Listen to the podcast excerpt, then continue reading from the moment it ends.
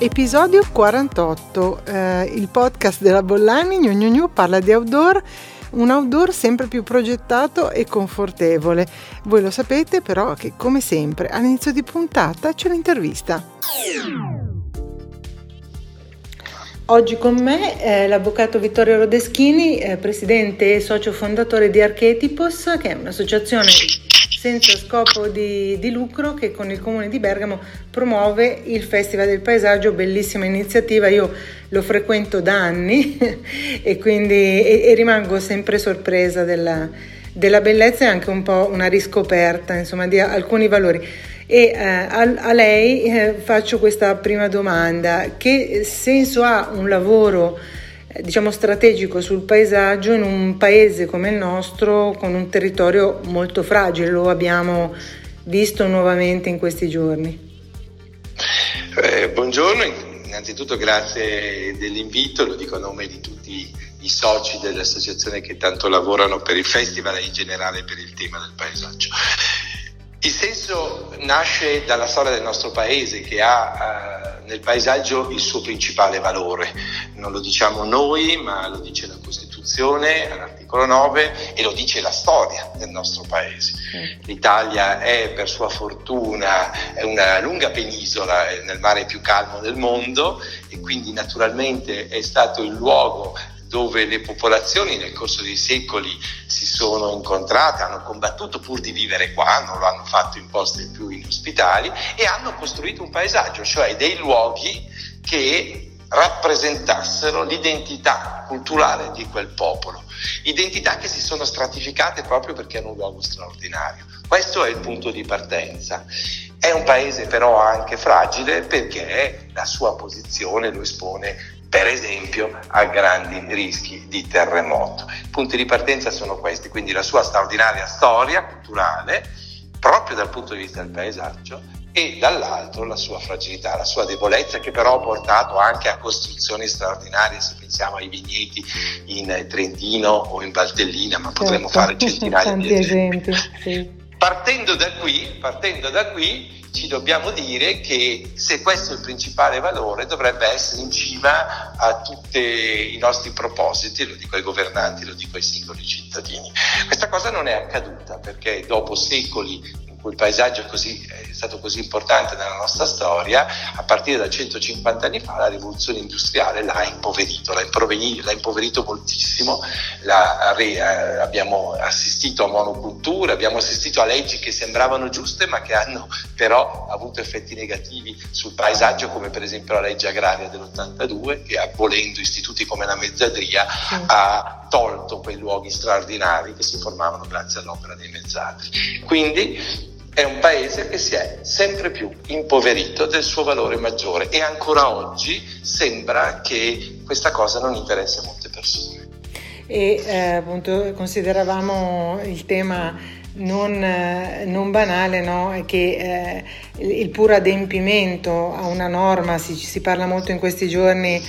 eh, del fatto che alcune abitazioni appunto a Ischia fossero abusive non tutela di per sé il paesaggio e il territorio, no? Eh. Ma certo, ma certo. Eh, in linea teorica abbiamo eh, una storia della legislazione italiana che parte non a caso da una figura importante come Benedetto Croce che volle la prima legge dello Stato italiano in materia di paesaggio, addirittura eh, parlando di paesaggio come forma d'arte. Poi assistiamo a un progressivo aumento della tutela non più legata a singoli luoghi considerati straordinari, ma sempre più estesa a luoghi considerati rilevanti dal punto di vista paesaggistico, fino ad arrivare alla Convenzione europea sul paesaggio ratificata dall'Italia nel 2006 che dice che il paesaggio è tutto, anche il luogo degradato. A fronte però di questo quadro normativo che sarebbe rassicurante, assistiamo a eventi come quelli di oggi, come se ci fossero due binari paralleli quella che è la storia della legislazione, dell'attenzione che il legislatore teoricamente dà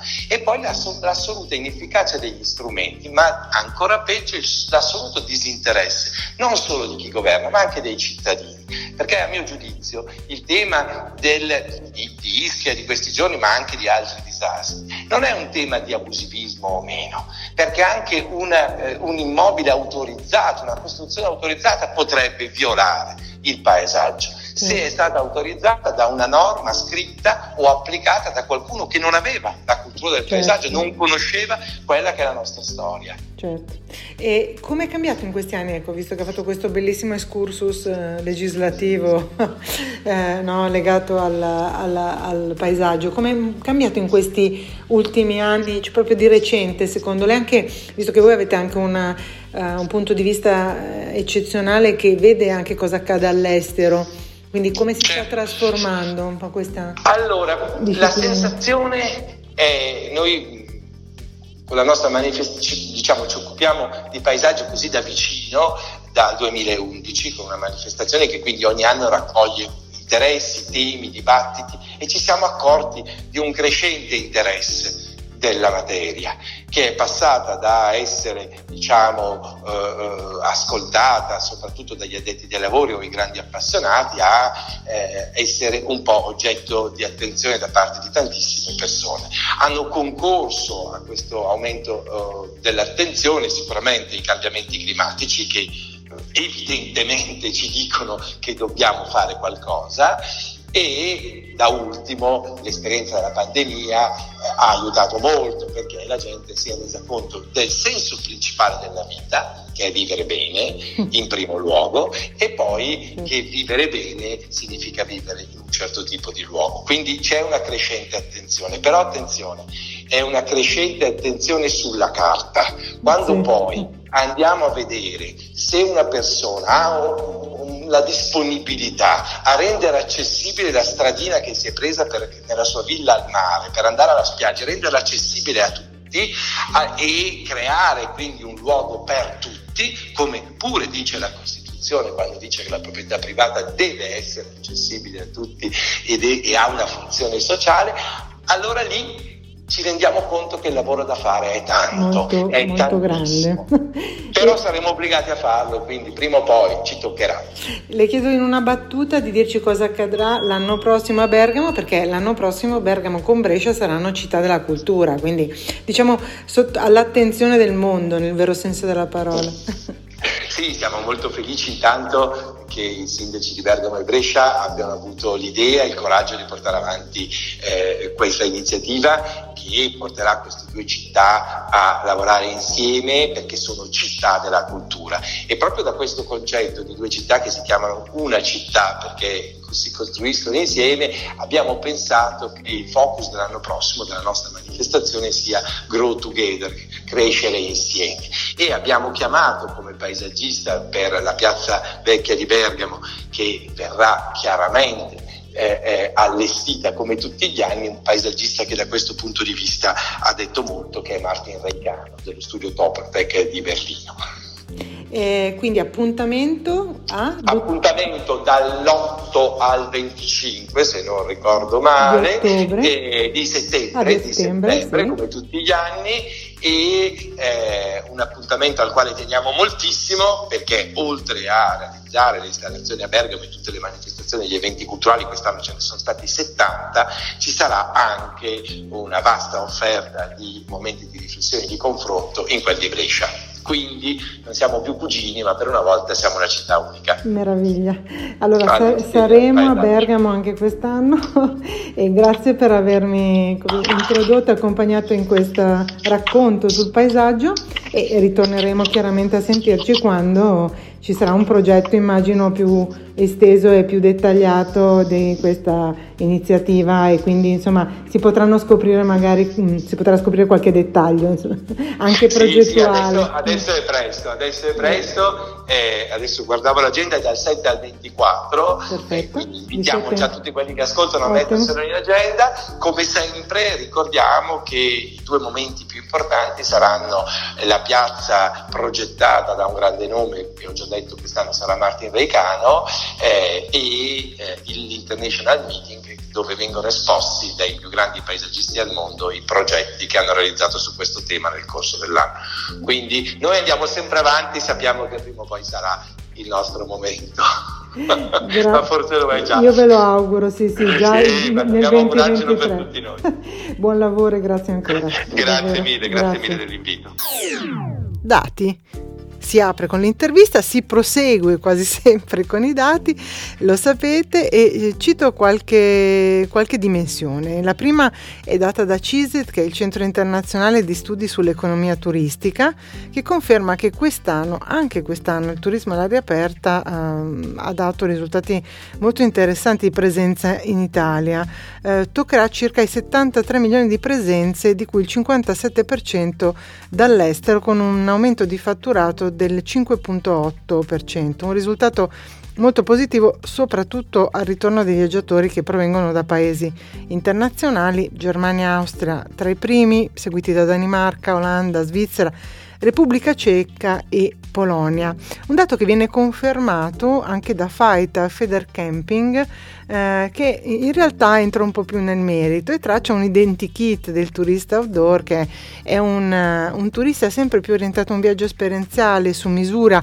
a basso impatto ambientale. Ecco poi come sempre nel mio summary trovate tutti i link e potete approfondire. Altra ricerca è quella di Statista Research Department e in questo caso invece il tema è eh, la nuova generazione. Chi viaggia outdoor, questa generazione Z si ehm, preoccupa, si occupa anche di essere molto coerente ai temi ambientali e quindi la ricerca ci dice che il 59,1% dei rappresentanti di questa generazione è appassionato di outdoor in realtà da molto prima del Covid, però in una dimensione responsabile e molto anche coinvolgente, diciamo ingaggiata. Insomma, la domanda chiave che insomma si è posto poi la ricerca è se le attività outdoor possono darci eh, gli, gli, strumenti, mh, mm, creare una cultura per ripensare l'economia di impresa, no? i valori eh, green diffusi nel nostro ambito sociale. Domanda a cui i giovani naturalmente rispondono eh, che di certo non sono come dire le cose che possiedono che li rendono eh, liberi e quindi il, lo stare outdoor, fare viaggi esperienziali come abbiamo detto poco fa a basso impatto ambientale in realtà è una dimensione di libertà eh, per loro, il, il, valore di ritrovarsi, eh, di rappresentare, mm, di stare a contatto con tutto ciò che si ha di più caro, anche l'ambiente. Insomma, questa dimensione in realtà è una dimensione che impatta fortemente anche sul design, ad esempio delle attrezzature, che deve essere eh, in linea con la filosofia di chi le acquista e, e quindi, mm, come abbiamo detto, eh, delle, delle, degli accessori e degli strumenti ed un'attrezzatura che sia riciclabile, che tenga conto dell'ambiente, che quindi abbia una visione eh, precisa sull'utilizzo delle plastiche, delle microplastiche. Temi emersi anche durante l'Oberup Summit, sono due giorni che si sono tenuti eh, a Zurigo il 18 e il 19 ottobre scorsi, eh, che però si affiancano ad altri valori. Allora, questo summit è il summit che raggruppa tutti i marchi del gruppo Oberup, eh, quindi Saleva, Lemont, eh, Dynafit, insomma li troverete tutti eh, nel summary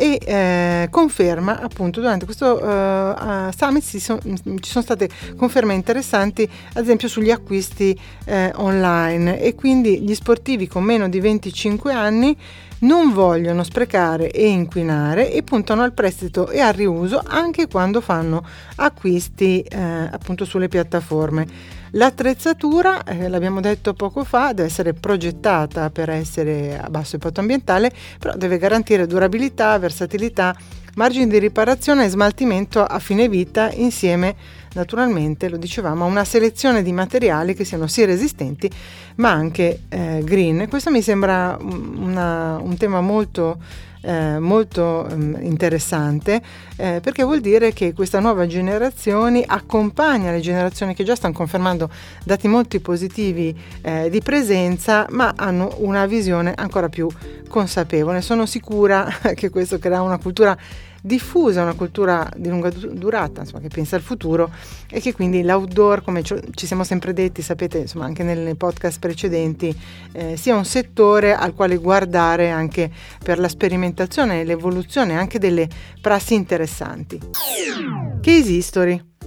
Sapete, mi piace sempre parlare delle scuole e moltissime scuole stanno facendo questa esperienza di creare degli spazi in outdoor. Cito il primo caso che è quello di una scuola a Milano che ha realizzato un'aula su un albero, questo lo trovo molto interessante, a Cesano Maderno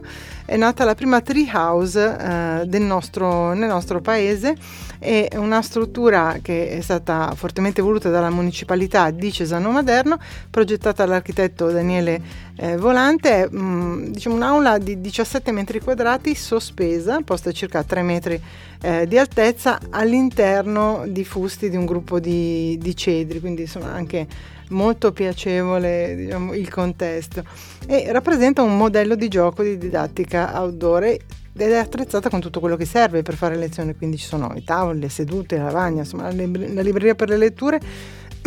ma anche la xiloteca dove i bimbi possono imparare quali sono le essenze arboree e quindi che cosa li circonda perché è stata fatta questa scelta di realizzare un luogo così eh, particolare. Poi ci sono degli elementi nella costruzione che eh, li mettono a contatto, mettono a contatto i bimbi ma anche gli educatori con l'ambiente che li circonda e quindi ci sono ad esempio le casette per gli insetti impollinatore, eh, quelle per gli uccelli, uno speaking tube per parlarsi a distanza, un music cone che è un amplificatore per gli smartphone realizzato con il legno recuperato dagli eh, alberi caduti durante la tempesta Vaia, ce la ricorderemo nel 2018. E poi giochi all'esterno, una parete con la rete per l'arrampicata, lo scivolo, insomma tutto quello che serve per eh, condividere con gli altri bimbi, eh, facilitare chi li educa a raccontare mh, mm, la tipicità e la particolarità di questa esperienza e appunto eh, i docenti dicono che questa aula così particolare in realtà consolida amplifica il senso di appartenenza al gruppo perché si partecipa insieme agli altri a un momento di meraviglia e di scoperta e mi sembrava una bella esperienza. Altre esperienze sono state fatte di recente e verranno fatte, ad esempio il laboratorio Stradivari a Cremona, eh, in cui 40 docenti sono a lezione di outdoor e qui invece si è pensato a un programma dedicato eh, a chi educa eh, e quindi ci sono tre appuntamenti nei quali un gruppo di eh, professori può, e di maestri può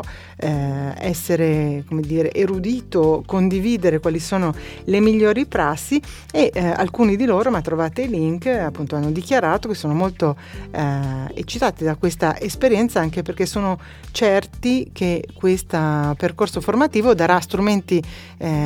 maggiori e più potenti strumenti per includere, condividere con i bambini eh, una, la giornata lavorativa e anche l'apprendimento e, e, sono molto curiosi di capire che quale sarà l'impatto proprio su, sugli studenti. Quindi insomma sarà interessante vedere quali sono poi gli esiti di questa esperienza. Altre aule didattiche outdoor eh, sono state realizzate ad esempio a Brescia, troverete il link nel summary, a Rovereto, insomma, quindi questa è un'esperienza che non si ferma. Ne abbiamo parlato nel, in un podcast qualche tempo fa, trovate il link sempre nel breve testo che accompagna eh, questo audio, eh, ma molte scuole hanno capito che ha un potenziale straordinario quello di far trascorrere ai bambini, ai docenti, chiaramente accompagnandoli, un'esperienza in outdoor e ne sono solo che felice. Sempre nel settore delle che esistono non posso non citare l'hotellerie, ne ho parlato più volte, è uno di quei settori che è, è più stato coinvolto in questa trasformazione, spinto proprio dai clienti che fanno una richiesta precisa eh, nella qualità, nella tipologia degli spazi che devono farli stare all'aperto. E in un articolo che ho scritto di recente per interni mi occupavo anche di questo aspetto coinvolgendo una un gruppo familiare, Recollection Hotel, intervistavo eh, appunto la, la responsabile eh, Ludovica Rocchi eh, e eh, proprio lei mi raccontava che eh, tra gli alberghi posseduti dalla famiglia c'era anche il Grand Hotel Bristol Resort Spa a Rapallo e che proprio su questo immobile stavano realizzando una spa outdoor fronte mare. Questa era come dire, uno degli investimenti che la famiglia stava facendo, eh, molti altri ne erano stati fatti su altre strutture, ad esempio Grand Hotel Victoria di Menaggio, Royal Victoria e la Villa Cipressi di Varenna. Ecco, in tutti questi eh, è, eh, sono stati ripensati e riconfigurati eh, non soltanto gli spazi ma anche i servizi che accompagnano i clienti quando stanno eh, negli spazi esterni ed è in realtà un continuo, no? quello dell'outdoor, perché dall'interno si esce ma dall'esterno si entra e quindi anche, ci raccontava Ludovica Rocchi, anche nelle camere c'è un'attenzione particolare dove si possa riconfigurarle l'area eh, del benessere, la sala bagno, diventa un elemento dirimente della scelta no? e quindi eh, molto più, sono molto più importanti, più spaziosi, multifunzione, sono, sono delle piccole spa e quindi in quest'ottica, insomma, in futuro per chi progetta alberghi soprattutto di categorie elevate, questo è un tema sostanziale che rende molto attrattiva l'offerta alberghiera. E ne sono felice perché eh, in realtà dopo anni di eh, costrizione e confinamento, diciamo un po' forzoso in alcuni momenti eh, di questa crisi internazionale pandemica, in realtà eh, questo tema dello stare fuori è emerso e sta scatenando eh, come dire, delle declinazioni inaspettate. Quindi anche nel mondo dell'hotellerie avremo modo di parlare, ci sono esperienze molto interessanti. Design. Nel micro capitolo del design vi parlo di un nuovo format espositivo che potremo vedere nel 2023 perché il calendario riminese di EG, che è l'Italian Exhibition Group, eh, ha ideato appunto un un nuovo spazio nel quale si potrà incontrare tutto il contract outdoor, si chiama In-Out The Contract Community, eh, il mondo del contract e furniture per l'ospitalità eh, appunto conterà infatti su un format dedicato all'outdoor, si potrà vedere questo nuovo spazio dall'11 al 13 ottobre alla fiera di Rimini. In realtà questo format eh, si articola o si compone diciamo, di quattro aree distinte eh, che sono, mh, mm, mm, per chi frequenta un po' il mondo del design, eh, format espositivi che conosciamo, sia Hospitality Design, Sun Beach and Outdoor, Style Superfaces che è nuovissima, una fiera che si dedica alle superfici, alle performance delle superfici, ma anche a tutto il basso impatto ambientale, alla sperimentazione. Eh, e la novità di Greenscape, eh, appunto, dove troveranno spazio aziende professionisti della progettazione e della realizzazione di giardini eh, e anche di spazi eh, all'aperto, urbani e non, eh, che mm, questo appunto spazio coinvolgerà molti marchi degli arredi, ma anche dell'accessoristica per l'esterno, le strutture, tutto il mondo delle pergole e delle eh, schermature, le pavimentazioni e l'illuminazione. Quindi diciamo questo uh, nuovo mh, progetto espositivo riprende, nasce insomma, da una tradizione eh, anche italiana eh, nella quale avevamo eh, delle fiere dedicate a questo tema che poi negli anni diciamo, hanno perso un po' forza e sono contenta che torni in, eh, in questa nuova compagine. Eh, questo salone in realtà sarà una mostra eh, ma eh, proporrà anche delle ambientazioni con soluzioni diversificate per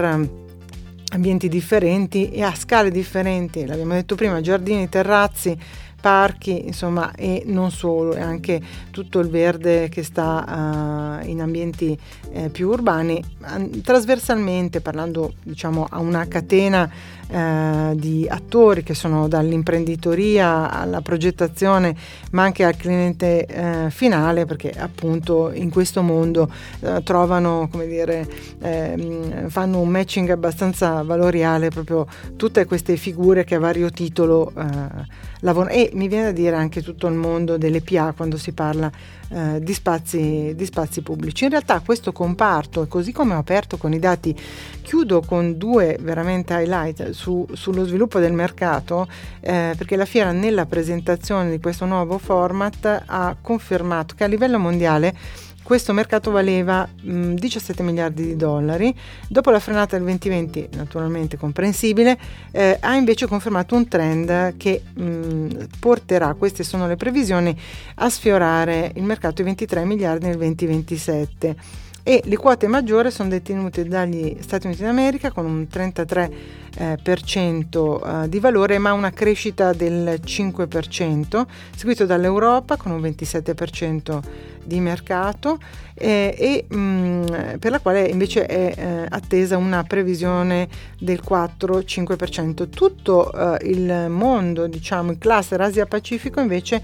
India, Cina, Singapore, Malesia e Thailandia eh, sono, è il cluster appunto che ha trainato diciamo, un po' eh, questo mercato negli ultimi anni, eh, spinto dalle richieste del turismo internazionale e raggiungerà i 3,3 miliardi di euro nel 2027 con una crescita media annua che eh, supera il 6%, quindi diciamo che questo è una parte mondo da tenere sott'occhio perché eh, diciamo, i fenomeni che eh, hanno portato a dare valore e significato allo stare fuori, al progettare le aree esterne in realtà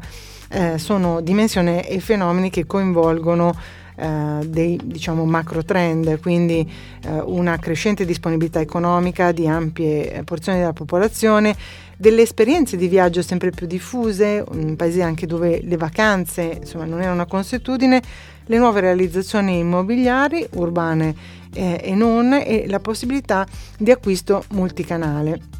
Quindi è una rinnovata esigenza di vivere, proprio un nuovo modo eh, di abitare e, e, in questa dimensione, in questo diciamo, scenario, eh, il segmento residenziale domina i mercati con quasi il 60% dei volumi di fatturato, alla cui eh, crescita si sommerà anche un aumento della domanda del segmento contract ospitalità. Ecco, quindi diciamo eh, questo valore ci aiuta a chiudere con quelli che abbiamo dato all'inizio, confermando come lo stare fuori, che sia turistico, che sia alberghiero, che sia residenziale, è ormai diventato una linea di business importantissima, ma anche un settore al quale eh, applicarsi e diciamo e nel quale poi trasferire anche energie in termini di ricerca e di progettazione.